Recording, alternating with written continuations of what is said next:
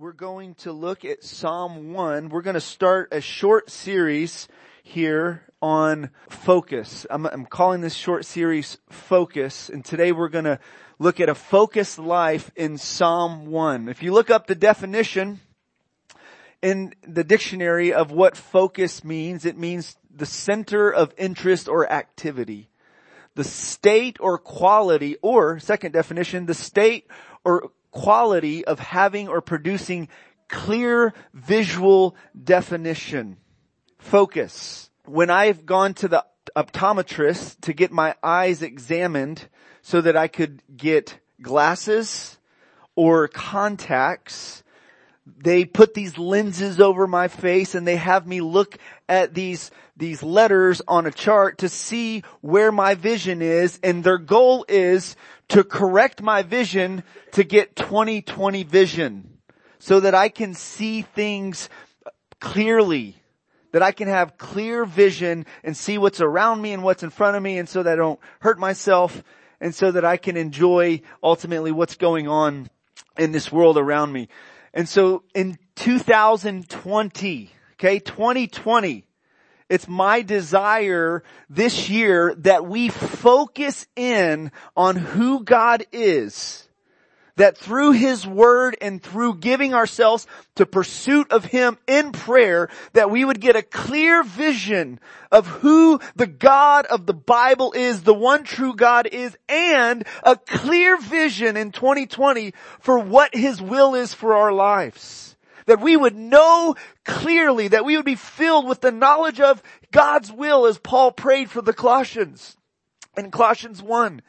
That we would know, that we'd be filled with the knowledge of His will and all spiritual wisdom and understanding. Or in Ephesians 1, as, as Paul prayed for the Ephesians, that the eyes of their hearts would be enlightened to know the hope of their calling, the riches of the glory of His inheritance, or the power that works towards us who believe. May God give us clear 2020 spiritual vision in 2020. Okay? And so we're going to have a couple of messages that are going to help center us on the main thing.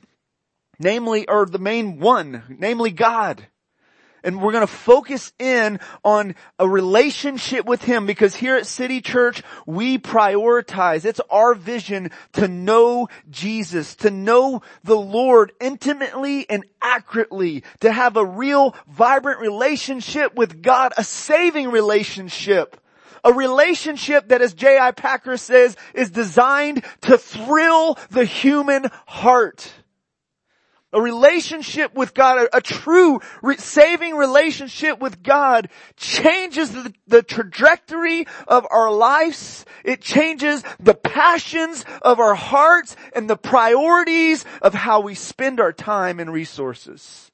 Changes everything for us. And in Psalm 1, we have a beautiful picture of a focused life. We have, we have a beautiful picture of a godly, focused life and we have a picture of an ungodly life that is being blown around by the winds and the whims of this world. Okay? So Psalm 1, actually, uh, let me just also say this. What if I told you that 2020 could be one of the most fruitful, effective years for you. Because it can be. What if I told you that two, in 2020, regardless of what, what's gonna happen for you or what's going on in our country or in the world, that in 2020, you can thrive and flourish in your relationship with God and experience greater love, greater joy, greater rest and peace, greater effectiveness in whatever God has called you to do with your hands in, in, in the vocation that you're in. Greater success in relationships. What if I told you that in 2020 you could have all that? Because you can. And the Bible gives us a clear path for what that life looks like in His Word. So Psalm 1 verse 1. David said, blessed is the man who walks not in the counsel of the wicked, nor stands in the way of the sinners, nor sits in the seat of scoffers. But his delight is in the law of the Lord. And on his law he meditates day and night. He is like a tree planted by streams of water that yields its fruit in its season and its leaf does not wither. In all that he does, he prospers. The wicked are not so, but are like chaff that the wind drives away. Therefore the wicked will not stand in the judgment, nor sinners in the congregation of the righteous. For the Lord knows the way of the righteous, but the way of the wicked will perish. And all God's people said, Amen. So here's the big idea.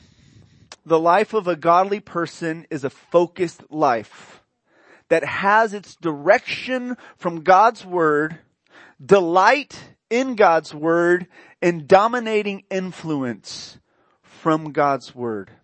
The life of a godly person is a focused life that has its direction from God's Word, its delight in God's Word, and, and dominating influence from God's Word. Okay? Now the psalmist has this approach that, that's all throughout the Bible, and it's, or this, this, um, uh, these, these two paths described that's all throughout the Bible, specifically in the book of Proverbs, we have the path of the righteous and the path of the wicked, the godly and the ungodly. And we see this throughout the Bible. Those who follow God and God's path for their lives and those who reject God's path for their life. See, there's only two paths really that each of us are on. And though some may want a third path as an option, a more moderate, more quote balanced type of life uh, uh that's neutral, the Bible doesn't give us a third option. There's two paths that we're all on. It's either the path of the righteous or the path of the wicked. Jesus talked about this in Matthew 7. He said there's a way that leads to life that's narrow and difficult. And there's a way that leads to destruction that's broad and many go there. Warren Wiersbe says this, Bible history seems to be built around the concept of two men, the first Adam and the last Adam. Cain and Abel, Ishmael and Isaac, Esau and Jacob, David and Saul. And Bible history culminates in Christ and Antichrist. Two men, two ways, two destinies. And I hope that everybody's on the path of the righteous here. That everybody's following the path that uh, Proverbs 4:18 says that the path of the righteous is like the the sun shining brighter and brighter unto noonday. I hope that describes your life and the path that you're on. But unfortunately, that's not true of every single person. We're going to look at what the godly person, what his path looks like. Verse 1 tells us that he doesn't walk in the counsel of the wicked. He doesn't stand in the way of sinners and he doesn't see, sit in the seat of scorn, of scorners. The godly person has a focused direction in life. He has a purpose. He has a vision. He knows or she knows where they are going. And it's not with people that are going nowhere. It's not with people who are going to distract them and pull them away from the purposes of God. It starts off with this beatitude, blessed or happy. Jesus started off his sermon in Matthew 5 with this. Blessed is the man who walks not in the counsel of the ungodly. This is following the advice or not following the advice of wicked people, of worldly people, of people who don't regard God, who don't love God, who don't treasure God. And in our day, you don't have to merely be in the presence of an ungodly person to be influenced by them. Because of technology, we have screens, philosophical, theological, and ideological ideas that are piped in to our living rooms and even to our very hands on little screens that influence our mind and many of those images and many of those thoughts and many of those philosophies are ungodly. And many of us let our children just just watch them and engage, unfortunately, right? But godly parents want to protect their children from these ungodly influences, the counsel of the wicked, the advice of the wicked that leads astray. This is a great verse, by the way, for children to memorize. Do we have any children who have Psalm 1 memorized here? We got one, Raiden. Okay, anybody else? I'm not going to ask you to quote it, but if you know it, or if you have memorized, okay, we got three people. Parents, this, we know this is a great chapter to teach our children. Learn this. Learn this, son, daughter, because there's two paths in life. There's gonna be people in school, people at the playground, people in this world that are gonna try to give you ungodly advice and lead you astray. Don't follow them. Don't follow them. There's a progression here that theologians point out and it's, there's one of this casual walking. Okay, you're walking with in the counsel of the wicked, uh, and then standing, and then sitting. And, and so some theologians point out that there's this progression of being, being kind of stuck and settled in this path over a period of time. And it starts out with merely listening to the wrong people, hanging out with the wrong crowd, and then standing with them, and then actually sitting. The godly person has a focused direction in his or her life. And the godly person also has a focused delight in God's Word. Now, I don't want to just tell you about the, the, the, the direction of a godly person. I, w- I want to get down to what's the heart, what's the driver, what's the, what, what is it that motivates, stirs, and empowers this godly life? Cause it's not merely external things. I'm not gonna go see that movie. I'm not gonna do this and do that. I'm not gonna wear this. I'm not gonna play with those particular games or cards. It's not about those things. It's about the heart that God's after. And the godly person has a, a focus, delight in God's word. This is in contrast to the counsel of the wicked or the advice of the wicked. Because the, the world will give us all kinds of advice and how we should live. Make a name for yourself. Put yourself out there. It's all about you. It's all about your success. Don't worry about other people. Just, you get up the ladder and you do your thing, right? You follow your heart. There's, there's, there's advice like that that the world gives. But the Bible gives us different advice. It gives us uh, contrary advice. It, it, it teaches us how to, how to live as a salmon swimming upstream, a fish that swims against the flow of where everyone else is going. Okay? His delight is in the law of the Lord and on his law he meditates day and night.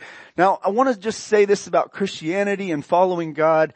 It doesn't have to be drudgery for us. It shouldn't be.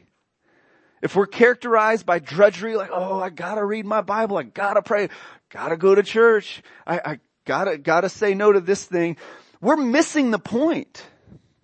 Cause it's not just about saying no to some things, it's also about saying yes to some really great things that God has for us. When, when you and I delight in something or someone, we tend to gravitate towards them.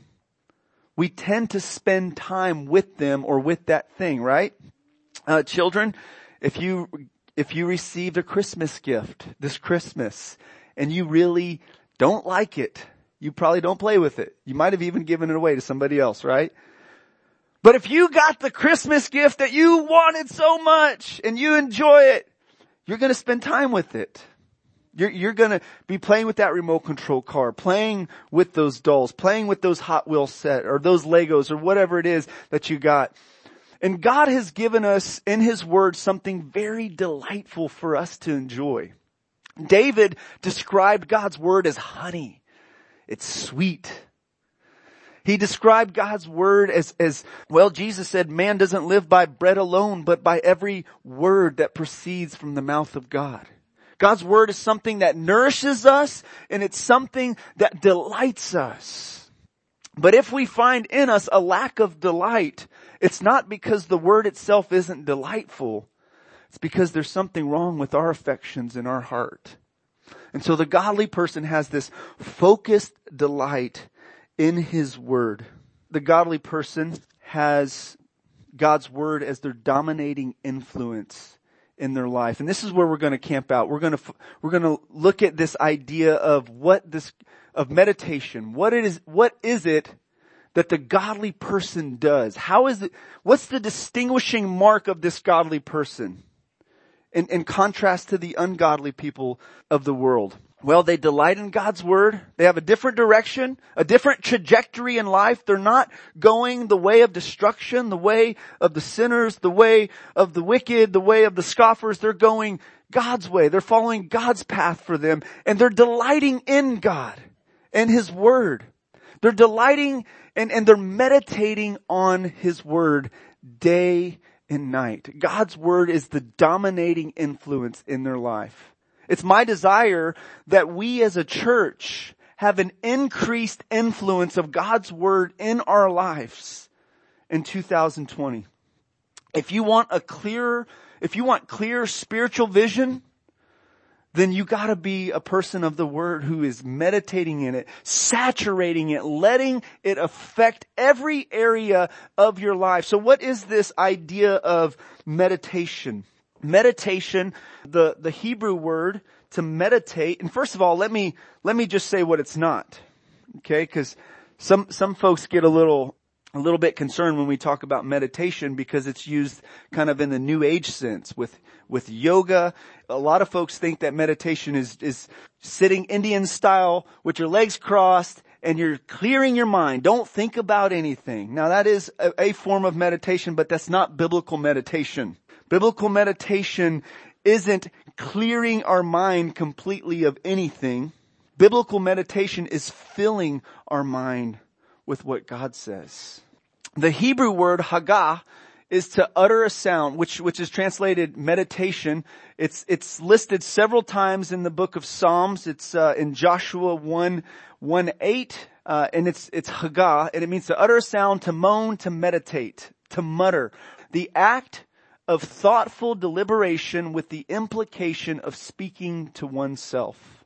The act of thoughtful deliberation with the implication of speaking to oneself. Meditation. Donald Whitney in his book, Spiritual Disciplines for the Christian Life, says that meditation is deep thinking of the truths and spiritual realities revealed in scripture for the purpose of understanding, application, and prayer. That's what biblical meditation is. And by, by the way, I want to recommend that book to you if you're interested in spiritual disciplines uh, and growing in those. That's that's going to be one of our our focus in this series is spiritual disciplines. We're focusing in on who God is and what He's called us to. J.I. Packer says this about meditation in his book, Knowing God. And by the way, J.I. Packer answers the question. He says, how can we transfer knowledge about God into knowledge of God. In other words, how can we, how can we guard against from merely knowing facts about God theologically, but not knowing Him relationally, intimately, and personally? And J.I. Packer says this is how you, how you do that. It's, it's through biblical meditation. Not merely memorization, not merely reading, not merely studying, those are great things, but, but going to the next level of meditation where you're reflecting on, thinking on, pondering day and night like the psalmist. That's how you and I can commune with God, hear God's voice through His inspired word, Okay? We, we, we meditate. That is the missing link for so many Christians of why they have shallow Christianity and shallow religion because if it's just here mentally and it hasn't gone here to the heart relationally and, into communion with God, then you're missing the point. Now the Pharisees did this. They searched the scriptures because they thought in them there was life, that they would find life, but they wouldn't come to Jesus, the very source of life, that they may obtain it. May we avoid that pitfall of equating having, knowing God with merely knowing about God. J.I. Packer says in, in his book, Knowing God, he says, meditation is the activity of calling to mind and thinking over and dwelling on and applying to oneself the various things that one knows about the works and the ways and purposes and promises of God. It is the activity of holy thought consciously performed in the presence of God, under the eye of God, by the help of God as a means of communion with God. Now I know that's a mouthful and you just, you gotta, you gotta slowly process that like me. But I'll, I'll, I'll share this later on. Um, one of the images of biblical meditation is this idea of ruminating. Chewing the cud is what cows do. Okay?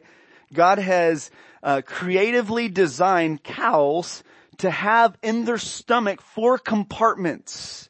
And what they do is they, they chew the cud, they eat grass and they swallow it. Okay, they chew on it for a while. Okay, and it's, it's entertaining to watch. It's, it's pleasant to watch. Um, they, they chew on the cud, they swallow it, they regurgitate it, they chew it some more, they swallow it, and it, and it goes into, uh, each part of their, their four parts of their stomach. And that is the di- digestion process for cows. Okay? Now many of us, many of us need to do the same when it comes to God's Word. We need to chew on it. A mere light reading through the Bible and glancing over it and checking off the list, I read my Bible today, isn't going to do it if we're going to digest the life and the nourishment and the power of God's truth. We gotta stop and chew on it. Or, or kids like a lollipop. You don't just start biting into a lollipop, right? A lollipop takes some time, okay? You suck on it for a while, you keep it there for a while, and enjoy it. Okay? Savor it. God's word is to be savored by you and I. We're to take our time to slow down. And we, I, I realize this is a challenge for us because we live in a day where our attention span and our capacity to focus has been so dumbed down by all the messages and images that we're daily bombarded with. And so I know this is a struggle. I know this is going to be exercise for us to do this. But there is great reward and great promise for those of us who are intentional about meditating on the Word of God, ruminating on it. Another definition of ruminating is to think, think deeply about something. Another analogy I think would be helpful is the analogy of a laser. What is a laser? Laser, lasers are animated or amplified light, focused light. And focus light, the, the focus light of lasers is very powerful. Technology uses lasers for all kinds of things like performing surgeries and cutting things, cutting steel. Even the U.S. military has been, been uh, learning how to use lasers as, as, as military weapons. They've been, this year they've been experimenting with lasers. Lasers are very powerful. It's light uh, amplified and focused, highly focused. And when we take the word of God, which is very powerful, and we let God's word focus in on our heart and particular issues in our life, and we think about it and we think about it and we renew our mind with the word of God. It will transform us. It's powerful to transform us and to cut things out of our lives that we need cut out of our lives and renew our thinking, our understanding so that we think biblically and so that we walk on the path that God has for us in this life. And so use the word of God as a, as a powerful laser. It's described as a sword of the spirit. What's, what's that, what's that sword called? The, the, the lightsaber, okay? Think of the word of God like a lightsaber. That is powerful. Use the lightsaber of God's word.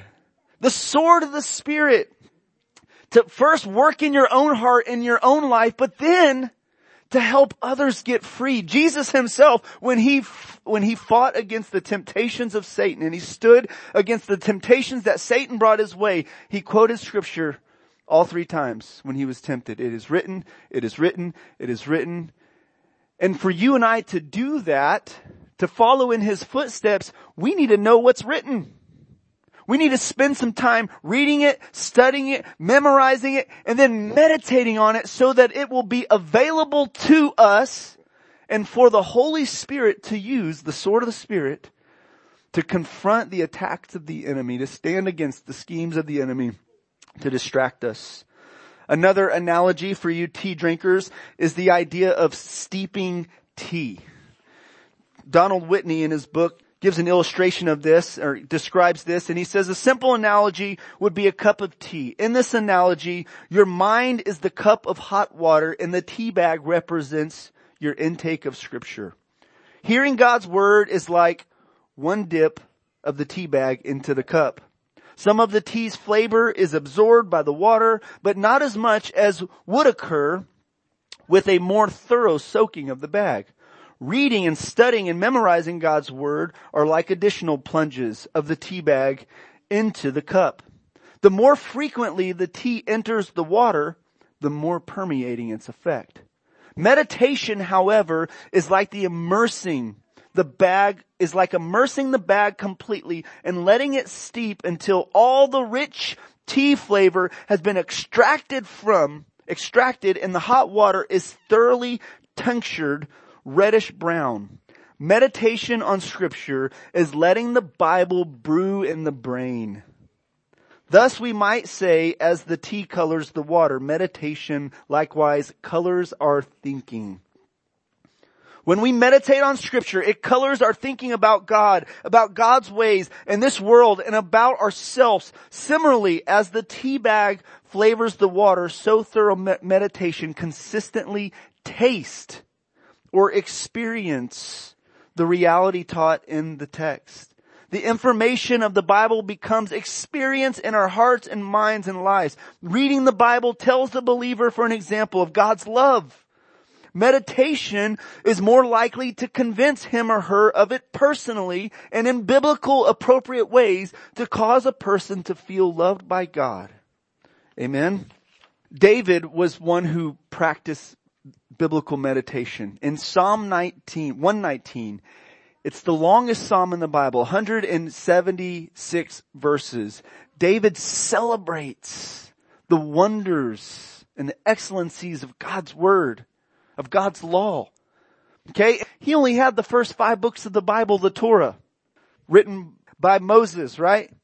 And he was ecstatic about it. He was crazy over it. You and I, saints, have 66 books in the Bible of revelation from God to know about who God is, to know his ways, and who we are, and how we are to live. If David in the Old Covenant can get super excited, overwhelmed with joy and delight over the first five books of scripture, then you and I can do the same and even more over the entire Bible that God has given us. David said, I will meditate on your precepts. He says, my eyes are awake before the watches of night that I may meditate on your promise, on the glorious splendor of your majesty and your wondrous works. I will meditate. I remember the days of old. I shall meditate on all that you have done. I ponder the work of your hands. I meditate on your precepts and fix my eyes on your ways. Even though princes sit plotting against me, your servant will meditate on your statutes. Make me to understand your precepts and I will meditate on your wondrous works. I will lift up my hands toward your commandments which I love and I will meditate on your statutes. Okay? God gave a charge to Joshua in, in uh, the Old Testament. And this was after Moses was, was old and he was passing the torch on to Joshua. And this was his charge. This is, this is what God charged Joshua with as he's taking the, the weighty responsibility of lead, leading the Israelites into the promised land. And these words echo, are echoed by the psalmist in Psalm 1. Joshua 1-8 says, the book, this book of the law shall not depart from your mouth, but you shall meditate on it day and night so that you may be careful to do according to all that is written in it. For then you will make your way prosperous and then you will have good success. Now, the word prosper and success is in this verse and prosper is in Psalm 1, and so we need to talk about it. though prosperity preachers have distorted the biblical message of prosperity and, and twisted and distorted it, yet it is a biblical theme. God delights to see his people flourish. He dis- delights to see his people grow and be all that he's designed them to be. But the world has a different measure and definition of what success and prosperity look like. For the world, the world measures success by what you have, your status, and God measures success more by our faithfulness and our obedience to what he said. For an example, the apostle Paul. For, for many, he may not have looked like a successful, prosperous guy because he was beaten down suffered shipwreck and a lot of bad things happened to him, right? Jesus, he was crucified on a cross. He may not look very successful in the world's eyes, but he did the will of God and God raised him from the dead. And God used the life of the apostle Paul powerfully, even so that where we're affected by the words of God that he wrote over 2,000 years later. And so God gives Joshua this charge and says, this is the key for your leadership. If you're going to do well, if you're going to lead the people well, you need to meditate on the word. You need to keep it on your mouth. Don't stop talking about it. Don't stop thinking about it and, and keep on obeying it. Okay? The more we meditate and reflect on what God has said, the more prone we will to do what God has said. And God promises Joshua success if he would do this. And this is also the effects of the focused life in Psalm 1. Notice what the psalmist says about this man who delights in the law of the Lord and meditates on it day and night. He shall be like a tree planted by streams of water. Don't you want to be like that, saints? a tree that's planted by streams of water that draws its nourishment from the water that's nearby. So the root system is getting nourished. Now when we see a tree, we see externally what's going on. The trunk, the branches, the leaves, the fruit. But under that tree and before it ever sprouted up, a root system had to take place. And for the godly life, the focused life, there is a root system that you and I have where this relationship with God, where we're delighting in God in the secret place. We're spending time with Him. We're reflecting on what He says. We're talking to Him. We're practicing what He says. Even when nobody else sees it. There's this deep root system that has to, to give stability to a tree that grows. Then it has to give nourishment to a tree that produces any fruit. They yield, he's planted by, by streams of water. When you and I are, are those who delight in God's word and we meditate on God's word, we will draw nourishment from rivers of grace that God has provided for us in relationship and union with Christ. He yields its fruit in season. They're fruitful. The leaf does not wither. Okay? The leaf doesn't wither when there's, when there is drought. When there is trials and testing, when storms come and, and, and there's, there's lack of, of, of, of moisture, this tree, this one planted by the rivers of water is continued, continues to nourish and persevere through it. And all that he does, he prospers. So here's, here's some of the effects of the focused life happiness. Okay, blessed. Okay, or I prefer the word joy. Uh, but the word, the, the Hebrew word here, blessed, means happiness. Happy is the man who, who's not walking in the way of the ungodly.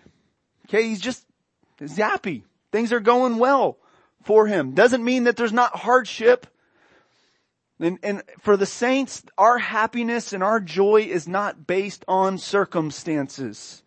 It's not based on our material wealth, what we have in the bank, or what kind of car we drive, or what kind of clothes we have, or what kind of home we have, or what kind of social status we have. Our joy and happiness is based on this relationship we have with Almighty God because He has written our names in heaven. Jesus told His disciples, rejoice about this.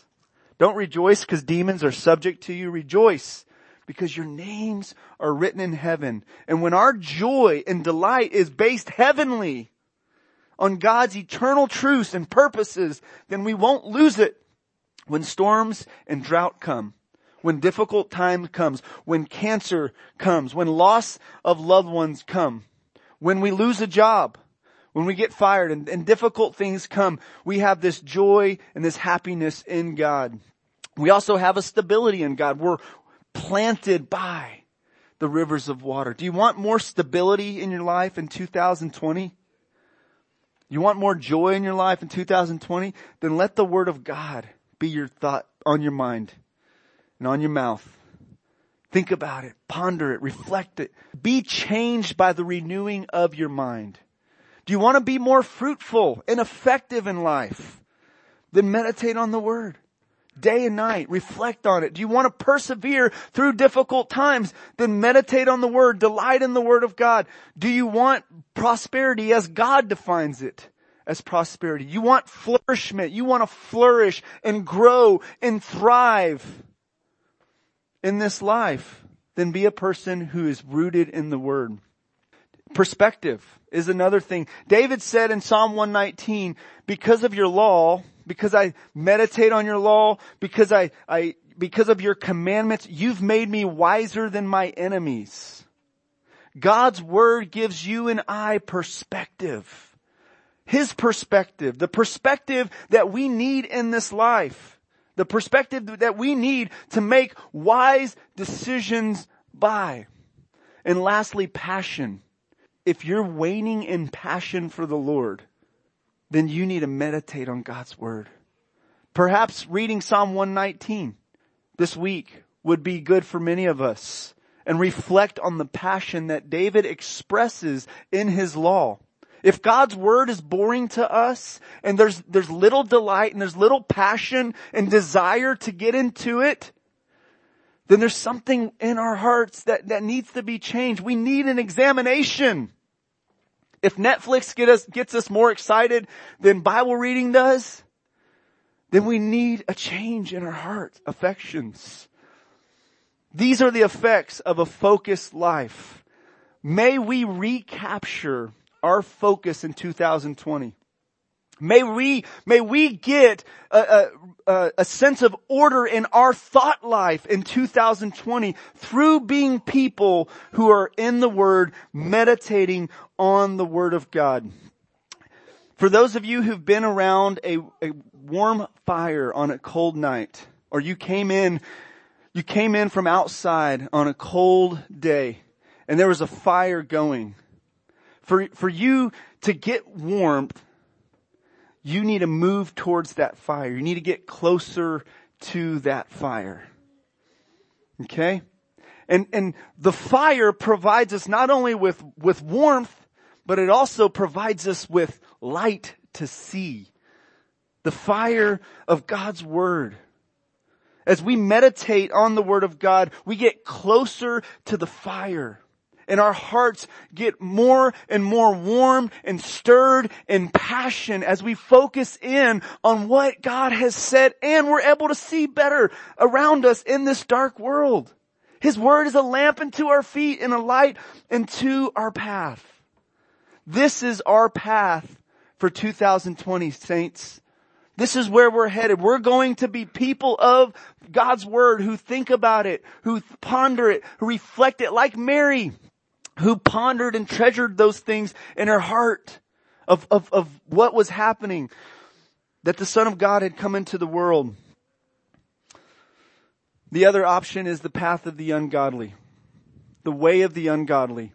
Psalm 1, 4 through 6 says, the wicked are not so, but they are like chaff that the wind drives away.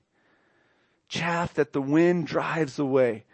Therefore the wicked will not stand in the judgment nor sinners in the congregation of the righteous. For the Lord knows the way of the righteous, but the way of the wicked will perish. The wicked are described as, as chaff. Their life is described as vain. Nothing. That's just blown away by the wind. We are a fam- church family that wants our lives to count. We want to make a difference. We want to do the will of God. We want to honor God. We want to help people. We want to make an impact in our world and not live a vain life, seeking comfort and pleasures of this life. The Lord knows the way of the righteous. The Lord knows the way of the righteous. In the New Testament, there's, there's some similar verses that say, the Lord knows those who are His. Let everyone who names the name of Christ depart from iniquity. 2 Timothy 2. Or the ungodly in, in, Matthew 7, Jesus said are going to come to him. They've cast out demons. They've done many wonderful works. They prophesied in his name. At least they, they claim to. And Jesus says, depart from me. I never knew you. You who practice lawlessness. Okay. That's a, those are sobering words that none of us want to hear. And I think most of us won't hear those words because we know Jesus. We know him intimately and accurately. And our life has fruit and evidence that we have a relationship with him. We've put our trust and our faith in him who is the way. He's, he's shown us the way and he is the way. And he knows our way. He knows us. He knows the path that he has for us. Eugene Peterson's Peterson says these words. He wrote these words about this psalm and he said, we are not finished finding ourselves personally in Psalm 1 until we pay meditative attention to Jesus' comprehension, definition of himself in the last conversation with his disciples. I am the way, the truth, and the life. Jesus gives his life as an exposition, an incarnation, a presence of how his way works itself out in our lives. We left to figure this out and working out the details of following Jesus. The way is not only the road we take to a destination, it is also the way we live on this road.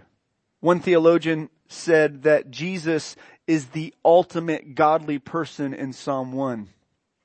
Where you and I as sinners have failed to keep in step with God's ways.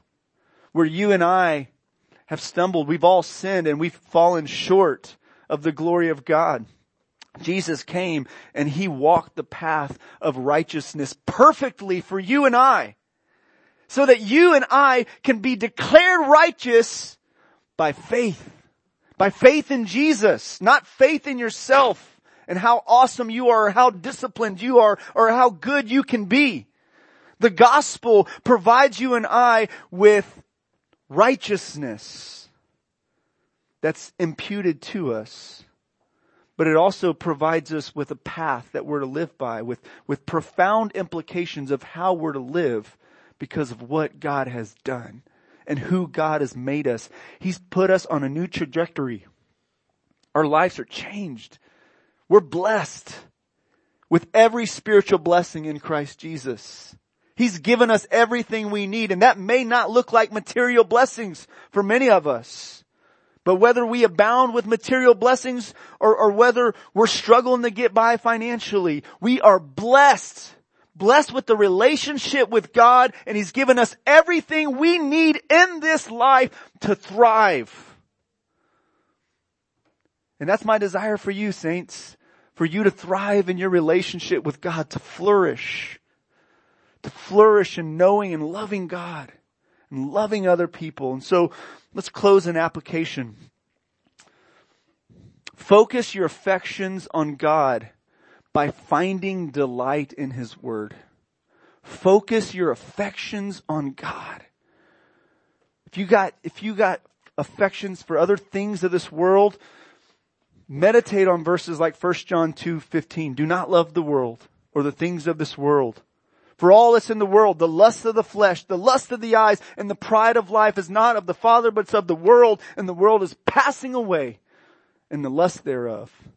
But he who does the will of God lives forever. Focus your affections on God by finding delight in His Word. And then focus your attention on God by meditating on God's Word. This is a struggle for us. And the enemy wants to captivate our minds. He wants to distract us. And if he can get our attention, if we can get distracted and focused on the wrong thing, then we will be hindered and kept from being fruitful and effective in life and doing well in life. And so we need our affections focused on God. We need our attention focused on God and we need to allow God's word to be the dominating influence in our life. And so practically in doing this, I want to encourage you to get a Bible reading plan. Um, I've printed up a Bible reading plan that I've used. I'm going to have it on the back back shelf. I want to invite everyone to join in on that. If you don't have a Bible reading plan and you want one, feel free to use that. Or find another one that works for you. And remember this, in, in going through a Bible reading plan, it's not about checking off you reading the chapters for the day. It's about you communing with God. And so whether, if you just get one or two verses into the Bible reading plan for that day, but you meditate on those verses and you commune with God as a result of spending time in the Bible reading, then I would call that a success. I would call that a really good thing. Don't, don't miss the point of your Bible reading by merely trying to check off how much you get read. You want to get the Bible in your heart, in your head, and in your heart, not just scroll over it with your eyes. One other application is if you, if you haven't been a part of the 2-7 series, um, come join us on Wednesday night. This is designed to strengthen the basics in your life so that you can be a person who's rooted and grounded in God's Word memorizing God's Word, meditating on God's Word, applying God's Word, and doing it with other brothers and sisters who will hold you accountable and walk with you through it, though we all do it imperfectly. Okay? And so come join us January 8th, uh, in a couple weeks when we start that. Amen. Father, thank you for your people here and for drawing us to yourself by your grace and setting our feet upon a rock and putting us on your path and blessing us with every spiritual blessing in Christ. Thank you that you haven't left us to figure out this life by ourselves with mere, our own mere reasoning and our own mere, mere willpower. I pray that you would give us the power of your spirit to be people of your word, to let your word dwell richly in us in all wisdom and, and understanding, to, to meditate on what's pure and lovely and praiseworthy and of good report,